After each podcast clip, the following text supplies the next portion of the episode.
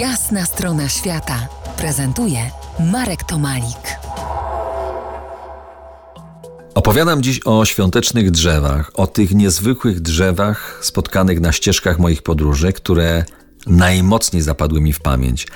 Tak się zastanawiałem i myślę sobie, że jeszcze raz wrócę do Australii, gdzie mocno wrosło, także i w moją głowę, drzewo, które zespala się z pewną dramatyczną historią, która rozegrała się w jego obecności ponad 160 lat temu. Drzewo nazywa się The Dig Tree, drzewo kopania. Historia jest naprawdę mocna i łatwa do odkopania i trudna do uwierzenia. Rzecz dotyczy najgorzej przeprowadzonej wyprawy eksploracyjnej w historii białego człowieka w tym kraju. Chodziło o piesze przejście, trawers Australii z południa na północ. Ekipie towarzyszyły konie i wielbłądy. Na trasie zakładano kolejne obozy, które miały trwać, dopóki wyprawa się zakończy w domyśle sukcesem, czyli dojściem do Morza Timora w zatoce Carpentaria i szczęśliwym stamtąd powrotem. Ostatni z tych obozów w drodze z południa na północ zlokalizował się u stóp drzewa, które dziś właśnie nosi imię The Dig Tree. W ten ostatni odcinek ruszyli inicjatorzy wyprawy Berg i Wills.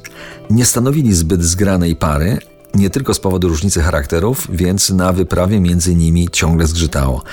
Ale to na nich spoczął ciężar dotarcia spod rzeczonego drzewa do morza 1500 km dalej i powrót stamtąd.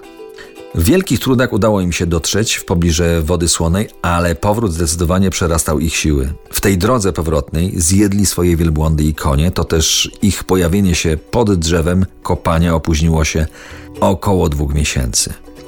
Problem w tym, że nikogo tam ze swych ludzi już nie zastali.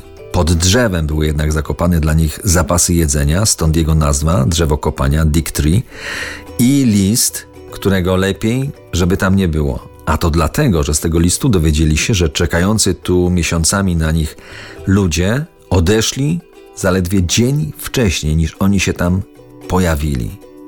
Po trudach i wyczerpaniu, których Berg i Wills doświadczyli, to był niemal śmiertelny cios, który odebrał im nadzieję ducha podróżniczej walki. Te kilka zdań na kartce papieru doprowadziło ich do nieuniknionej śmierci. Jakiś czas snuli się jeszcze w kółko, trochę dokarmiani przez nomadycznych aborygenów, aż w końcu jeden z nich strzelił sobie w łeb, a drugi, jakiś niewielki czas później, zmarł z depresji i z wycieńczenia. Jakaś zła energia została nad tym miejscem, ale to już teraz nieważne. Ważne jest to, abyśmy teraz, jutro i każdego dnia brali w oko drzewa, pomyśleli, ile one widziały, ile w sobie kryją własnych historii.